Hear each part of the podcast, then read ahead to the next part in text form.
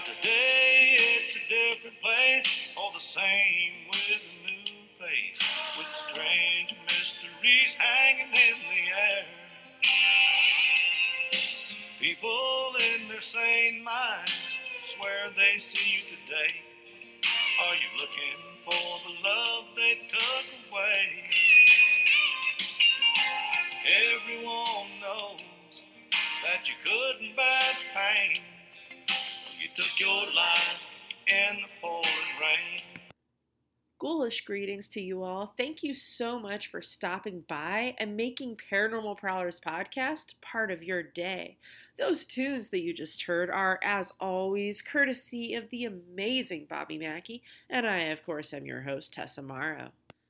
Today, we find ourselves right off the coast of the ever so gorgeous Scotland and right near the highest point of Eilean Mor. The Flannan Isles, also referred to as the Seven Hunters, which is a group of rocky, uninhabited islands. A lighthouse is being constructed, and it's quite a dangerous project as the materials for the lighthouse have to go up a cliff that is well over 140 feet up. It is finally ready to help folks navigate through the treacherous waters and makes its debut on December the 7th of 1899.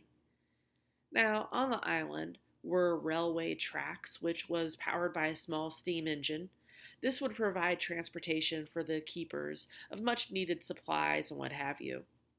It also transported paraffin for the light.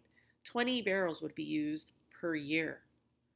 Looking at Flannan Isle Lighthouse, you see it's surrounded by beauty. The phenomenal Scotland coast surrounding it. On island itself is the rocky cliffs leading up to the lighthouse, which itself is surrounded by beautiful green grass. The structure itself is nothing fancy. It's not impressive.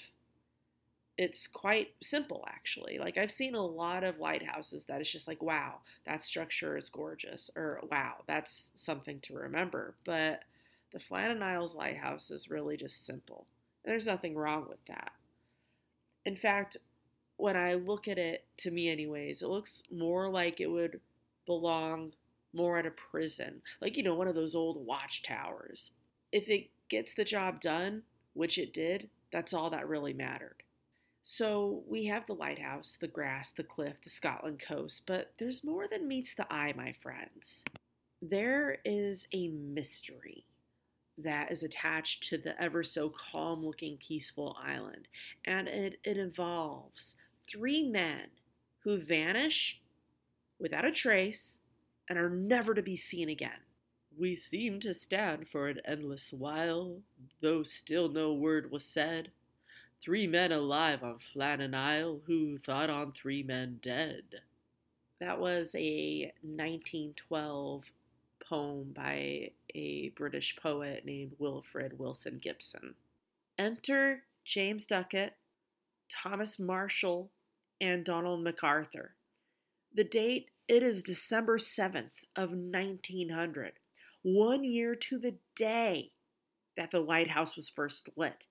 The three lighthouse keepers arrived at the island. With them is a gentleman named Robert Muirhead. As is custom, he makes sure that everything is in working order for these men as they are about to begin their two week rotation as keepers for the lighthouse. Robert sees everything is well, and he gives the men the good thumbs up, and he leaves. Unfortunately, nothing will be okay about what happens shortly afterwards. Now, it's believed that before Robert left, James Ducat, he he voiced his concern and the other men's concerns about the heavy fog and mist that was surrounding the Flannan Islands. We'll fast forward one week into their two week rotation. It's the 15th of December. They are halfway done with their shift, happy to soon be reunited with their families, I'm sure. All seems well until the streamer Archtor is passing by. On this specific day, the waters were rather choppy. The conditions, weather wise, was beyond stormy. As the streamer gets closer, they notice something extremely off and eerie about the lighthouse. Uh, there ain't no light. The light appeared to be off. This is huge, especially in weather conditions like this. This malfunction can mean the difference between life or death. Now, thankfully, they get to their location safely, where they report the unlit lighthouse to the Northern Lighthouse Board. The discovery of the unlit island was on December 15th. Upon investigation, they also discovered the 15th was also the very last day that an entry was written in the lighthouse keeper's log. In that final log, it says that they found some of the equipment to be damaged and that the stairway iron railings were bent and the rail tracks themselves were actually displaced. They then mentioned that the storm that was believed to be the culprit behind the damage had finally stopped. Quote, storm ended, sea calm, God is over all. Unquote. So, okay. It appears that they survived the storm long enough to write about it. Unfortunately, the storm was still brewing and not all areas were calm. The weather was acting up for several more days, bad enough where they deemed it unsafe to navigate the waters and get to the lighthouse safely. So they had to wait it out. Knowing that things were not okay, obviously the lighthouse is not lit. A lot of bad things could happen because of that. But I could only imagine the nerves and the thoughts that plagued these people. Why isn't the light working? Where are the three lighthouse keepers? Are they okay? What exactly happened here? Was it a fluke and now things are back up and running? What's going on on Flannan Isles? Eventually, the relief vessel known as Hesperus was able to go over and investigate the matter. By the time the Hesperus arrives, it is now December 26th. You guys, this was reported on December 15th that the light wasn't working. I, that was the discovery anyway. 11 days after the report. Upon arrival and a quick look around, they knew something was terribly wrong. The flag was missing from its flag staff. The provision boxes that were always left in a certain area for restocking, well, those were gone. And the three lighthouse keepers, not a single sight. Something was very wrong here. It was very odd, extremely eerie. The Hesperus captain, he tries communication by firing a flare into the sky. He also blows the ship's whistle. Things that if the men were in the vicinity or really just anywhere on the island, they would have heard, seen, and responded to. The silence is bone chilling. Among the search crew was a fourth lighthouse keeper, Joseph Moore. He was actually the relief keeper. He looks around and finds that the beds were unmade, the clock it was unwound. I mean, what the bloody hell is happening here? This would never happen. What has happened to his fellow lighthouse keepers? During their search, they also found they discovered a set of oilskins. The other two were gone, meaning that one of those keepers was in such a hurry that he left without it. This is something he absolutely would have needed. They also left in such a hurry that they didn't even eat their dinners. They were seen untouched at the table. No fire was in the grate, and by the looks of it, there hadn't been one in several days. The fourth keeper, the relief keeper, Joseph Moore, along with three volunteers, they stay on the island to man the lighthouse. I wonder what went through their minds, staying there after three men had just vanished from this very island. Did they fear for their own safety? The area, the island, and the surrounding waters, well, they are thoroughly searched and inspected, but no trace of the men were found. They took note that the east landing looked fine, but that the west landing was damaged badly due to the unforgiving storm that had ravaged the area a short while before. Though the men were not found, a box at 108 feet above sea level was discovered. It was broken, its contents scattered about. Iron railings were bent, as if they had just been through a strongman contest. The railway, was actually wrenched right on out of the concrete. One of the craziest things, I think, was a rock, more like a boulder, and it weighed well over a ton. It was dislodged from its resting place and found in a completely different location. The captain sent this telegram on December 26, 1900, the day of the Hesperus's arrival. Quote, a dreadful accident has happened at the Flannans. The three keepers, Ducat, Marshall, and the Occasional, have disappeared from the island. On our arrival there this afternoon, no sign of life was to be seen on the island.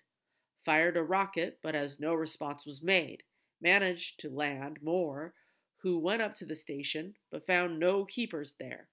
The clocks were stopped. A chair was overturned, and other signs that indicated that the accident must have happened about a week ago. Poor fellows, they must have been blown over cliffs or drowned trying to secure a crane or something like that. Night coming on, we could not wait to make something as to their fate. I have left Moore, MacDonald, buoy master, and two seamen on the island to keep the light burning until you make other arrangements. Will not return to Oban until I hear from you. I have repeated this wire to Muirhead in case you are not home. I will remain at the telegraph office tonight until it closes if you wish to wire me. Master Hesperus. Unquote.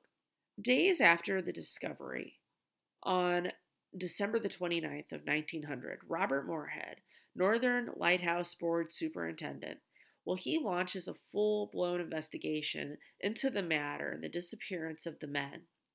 He knew each of these men personally and was fond of them, and he was deeply saddened and quite angered that this had happened. When he saw the damage at the West Landing, he was in utter and pure shock. He even stated that if he had not seen the severity of the damage himself with his very own eyes, that he would not have believed it.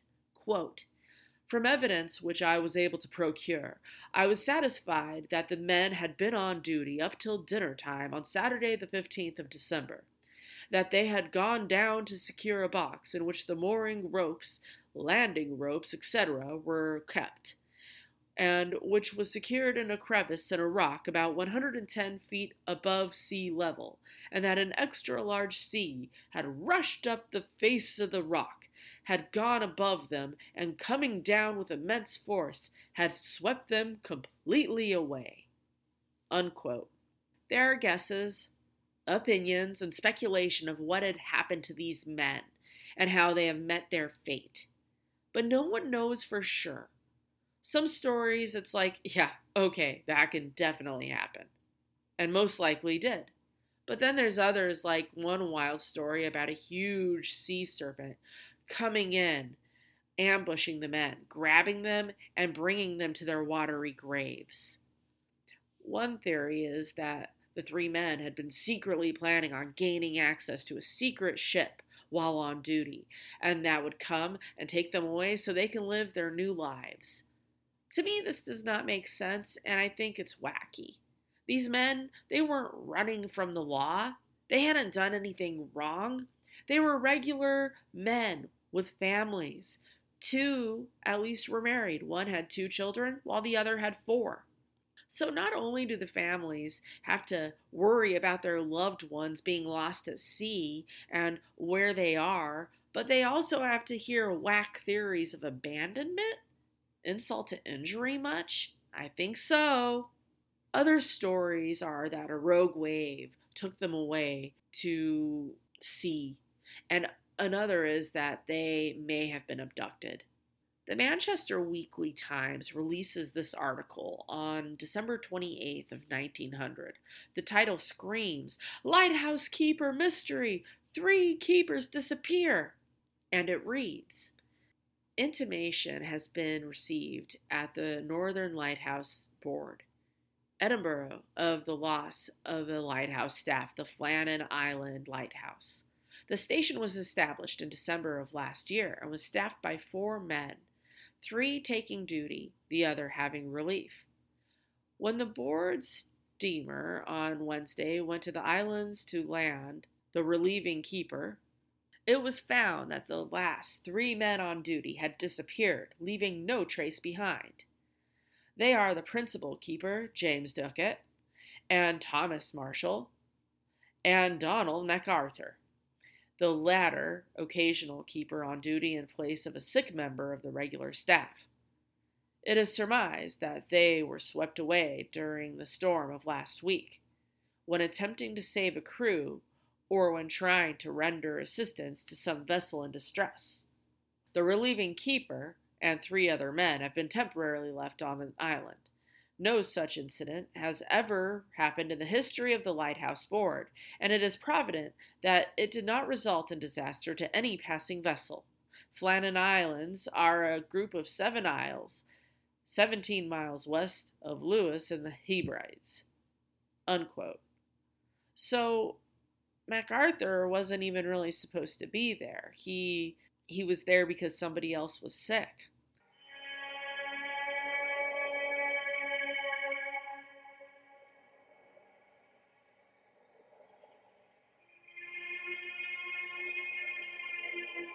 And last is the letter of the relief keeper himself, Joseph Moore, who not only saw the damage but stayed afterwards to man the light. He speaks of what happened. Sir, as it was with deep regret I wish you to learn the very sad affair that has taken place here during the past fortnight, namely the disappearance of my two fellow lightkeepers, Mr. Ducat and Mr. Marshall, together with the occasional keeper, Donald MacArthur, from off this island. As you are aware, the relief was made on the 26th. That day, as on the other relief days, we came to Anchorage under Flannan Islands, and not seeing the lighthouse flag flying, we thought they did not perceive us coming. The steamer's horn was sounded several times, still no reply. At last Captain Harvey deemed it prudent to lower the boat and land a man if it was possible. I was the first to land, leaving Mr. McCormick and his men in the boat till I should return from the lighthouse. I went up and on coming to the entrance gate I found it closed. I made for the entrance door leading to the kitchen and store room, found it also closed, and the door inside that, but the kitchen door itself was open. On entering the kitchen, I looked at the fireplace and saw that the fire was not light for some days. I then entered the rooms in succession, found the beds empty just as they left them in the early morning. I did not take the time to search further, for I only too well knew something serious had occurred. I darted out and made for the landing. When I reached there, I informed Mr. McCormick that the place was deserted. He, with some of the men, came up second time, so as to make sure, but unfortunately the first impression was only too true. Mr. McCormick and myself proceeded to the light room, where everything was in proper order. The lamp was cleaned, the fountain full, blinds on the windows, etc. We left and proceeded on the board the steamer. On arrival, Captain Harvey ordered me back again to the island, accompanied with Mr. MacDonald, the buoy master, A. Campbell, and A. Lamont, who were to do duty with me till timely aid should arrive. We went ashore and proceeded up to the light room, and lighted the light in the proper time that night and every night since. The following day we traversed the island from end to end, but still nothing to be seen to convince us how it happened. Nothing appears touched at East Landing to show that they were taken from there. Ropes are all in their respective places in the shelter, just as they were left after the relief on the 7th. On West Side, it is somewhat different. We had an old box halfway up the railway for holding West Landing mooring ropes and tackle, and it was gone. Some of the ropes, it appears, got washed out of it. They lie strewn on the rocks near the crane. The crane itself is safe. The iron railings along the passage connecting railway with footpath to landing and started from their foundation and broken in several places. Also, railing round crane and handrail for making mooring rope fast for boat is entirely carried away. Now, there is nothing to give us an indication that it was there the poor men lost their lives, only that Mr. Marshall has his sea boots on and oilskins. Also, Mr. Ducat has his sea boots on. He had no oilskin, only an old waterproof coat, and that is away. Donald MacArthur has his wearing coat left behind him, which shows, as far as I know, that he went out with shirt sleeves. He never used any other coat on previous occasions, only the one I am referring to. Mr. J. Moore, Assistant Lighthouse Keeper, Flannan Islands Lighthouse, 28 December 1900. You know, to me, it's just so utterly heartbreaking that this remains a mystery 122 years later. Will it ever be solved? I have my doubts. May these men, wherever they are, rest in peace. I just wish that these men could have been found so that their families could have buried their loved ones and have answers and not live the rest of their lives living in the unknown and being plagued with the what ifs. All we know is, is that whatever happened on that fateful day, it was powerful enough to move a one ton rock, to displace something large like a railway that was lodged into concrete, and responsible for the disappearance of three men. Ugh, I mean, those three precious lives. This is a mystery that may never be solved, not in our lifetime at least. While these three lighthouse keepers have never been recovered, their memory lives on, and they will forever be a part of Flannan Island's mysterious history, whatever that may be.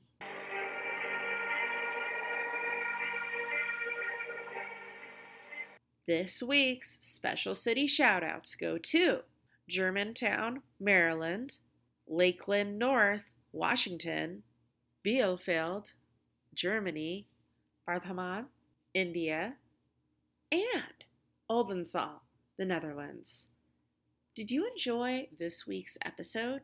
Listen to the others, they are all phenomenal. Haven't heard every single one yet? Well, really, there's no need to fret. Hit up any of those awesome podcast platforms, such as iVoox, JioSaavn, Apple Podcasts, Spotify, Downcast, Wherever you may roam to hear your other spooky podcasts, you'll probably find Paranormal Prowlers podcast lurking in the background. Do you have a story of your own to share? Maybe you have a spooky legend or an idea for an episode you'd like to hear about? Perhaps you want to be a future voiceover. Find me on the Paranormal Prowlers Podcast Facebook page, send me a message through there, or you can always email me at paraprowl at gmail.com. Thanks, everyone, and we will see you next week.